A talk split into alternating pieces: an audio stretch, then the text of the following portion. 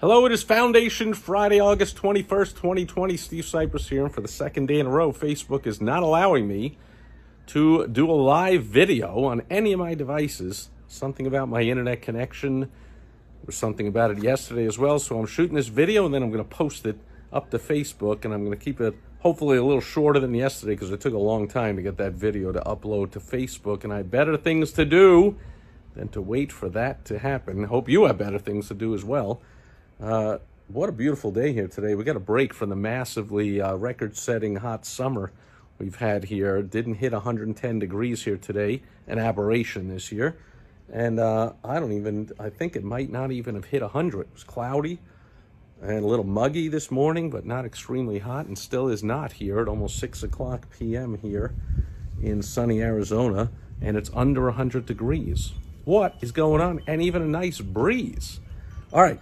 So, Foundation Friday, another in our multi part series on Dr. Denis Waitley's fantastic classic book, The Psychology of Winning. You know, I heard a uh, survey. Somebody told me there was a survey done, even of, now I, I don't know if it was entrepreneurs or business owners. You know, big difference. Entrepreneurs uh, tend to be risk taking action takers, business owners tend to just want that phone to ring and, and work for the day too busy working in their business to look for more opportunities and new streams of income and all that. And there's lots of other differences between business owners and entrepreneurs. But it was a survey of either business owners or entrepreneurs. Uh, surprised me uh, that only 7% of them were positive, had a positive outlook, or optimistic people. 93% pessimists. What the heck? But that explains a lot. That explains why it's great for 93% of people to get this book, The Psychology of Winning. It's all about what's up here, helping you to succeed in the world. And I talk a lot about mindset and my upcoming uh, all new, completely updated version of the WOW Strategy Small Business Success Program. Includes a whole lot on mindset. Now I'm going to think a little more about putting a little more in because you really want to be an action taker and you want to be positive, have expectancy, positive expectancy that things are going to happen goes a long way to making those things happen. So we are in chapter two here today, the second quality of a winner. And I'll just go through part of it and we'll uh, come back to it again in the next episode. This is all about positive self-esteem. Trying to turn the pages with one hand. Dr. Waitley says, losers say, I'd rather be someone else. Winners self-talk, I like myself. So you want to have self-worth, self-respect, self-confidence, all a part of positive self-esteem in this book that just closed while I was attempting to turn the pages with one hand. But let's get back to the chapter two here. In my quest to be quick, certainly hurting the cause, uh, Dr. Waitley says, here we go, Winners had developed strong beliefs of self worth and self confidence. They weren't necessarily born with these good feelings, and that's a key. But as with every other habit, they have learned to like themselves through practice. So it's not about what you're born with on the inside or the outside. Whether you're wealthy, beautiful parents, talented, intelligent parents, many children, been encouraged and nurtured by winning parents, outstanding teachers, coaches, and friends, gave them early feelings of self esteem. However, there are also plenty of successful winners who started out in life uh, basically having nothing, people would say nothing going for them, all kinds of bad circumstances. Uh, but as Dr. Waitley points out, and everyone knows there are certainly enough success stories, out of adversity can come greatness. Not necessarily. Out of greatness can come adversity. Out of adversity can come greatness. It's up to you and your habits. When we examine losers and low achievers, an attitude of low self esteem seems to be at the root of their problems. Recent studies of criminals have shown that these aggressors are very likely to be loners with extremely low self esteem. And specifically, skyjackers, assassins, terrorists tend to be loners with extremely low self esteem. The same is true with most criminals. So, to develop an even higher degree of positive self esteem, winners learn to understand that self development is a lifetime program. Could have been programmed into us when we were kids, not to have self esteem. Oh, you know, speak when you're spoken to, kid. Shut up, kid. You're just a kid. Respect your elders. You can't do that. You're just a kid. All that. Uh, but we, it's up to us to break out of that and break into becoming uh, a winner.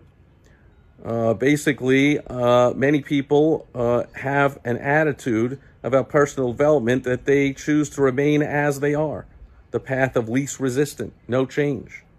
On one hand, they know that learning brings about change, but on the other hand, they resist change. They know that many people have overcome enormous obstacles to become great, but they can't imagine it happening to them, so they resign themselves to be the also rans in life, wishing and envying away their lives. Because they're controlled by external standards set by others, they often set their sights too high and are unrealistic to begin with as they fail to reach their goals again and again. These failures become set in their subconscious self images as targets and goals of their own, and this explains why so many people have permanent potential. In other words, why they almost succeed over and over, having temporary, fleeting successes, but those fail to materialize into a solid lifestyle. Now, this is uh, real appropriate for today with all the uh, I am triggered I'm offended, and all the cancel culture and the uh, the deranged uh, offense social justice losers of the world. Uh, he he um, points that out here. Many people we know are hurt terribly by little things that we call social slights.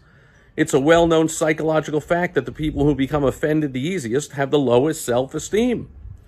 It's the person who feels undeserving, doubts his own capabilities, and has a poor opinion of himself who becomes jealous at the drop of a hat. The person with adequate self esteem doesn't feel hostile towards others, isn't out to prove anything, can see the facts more clearly, and isn't demanding in his claims on other people. Man, I see this on social media all day. The people who are offended and triggered, and uh, you got to vote against Trump just because you got to vote against Trump because he's mean and he offends people and he has no compassion and he has no empathy and he's mean and not nice and Joe Biden's a nice guy and which by the way anyone that knows Joe Biden knows that's not true but in contrast to Trump it's likely true. Uh, but is that what you look for in a leader? Oh they're nice? Man you know uh, you know Bill Belichick great coach uh, all-time greatest NFL coach of the New England Patriots. But is he nice? Is he a nice? That's what matters if I'm a fan of the New England Patriots, I don't care if they win games. I want the coach to be nice. I don't want him to be mean. I want him to have empathy. When Tom Brady throws an interception, I don't say, hey, Tom, I know how you feel. Hey, it must feel kind of bad. I, I know how, how you feel, but what I found is if you just, you know, keep your chin up and come on. Oh, my goodness. There is a growing tendency among many individuals to display in an area of expensive possessions, an array of expensive possessions and outward trappings of affluence. This concentration on status symbols is more likely to say to others that the owner is lacking in self esteem rather than he is rich. It's possible that only those with a strong self of sense of self worth can afford to display a modest image to the community. Hence, all the gold chains and the uh, extravagant jewelry and, uh, and trappings you always see me wearing. Uh, the word esteem literally means to appreciate the value of. So why do we stand in awe of the power and immensity of the sea, solar eclipse, flowers, a giant redwood, a sunset, but at the same time we downgrade ourselves? Didn't the same creator make us? And are we not the most marvelous creation of all, able to think, experience, change our environment, and love?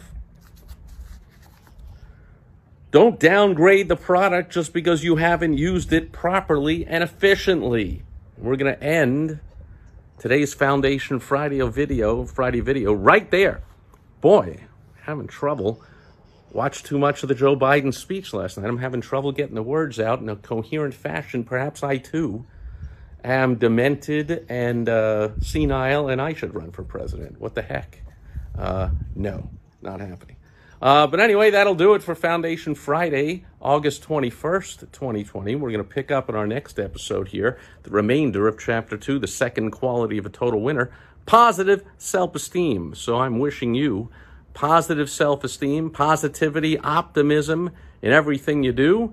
Uh, look for the good in other people, in your own world, in your own business, in your own customers, clients, patients, members, employees, your family. Look for the good in every opportunity you look for. Obviously, look carefully and make sure that it is good, but be open, be positive, and most of all, have that positive self esteem. And we will cover more of that in the next segment on the great book, The Psychology of Winning. Have a fantastic weekend. I'll catch you back here tomorrow, hopefully live on social media Saturday. Catch you then. Thanks for being here today. Over and out. Bye bye.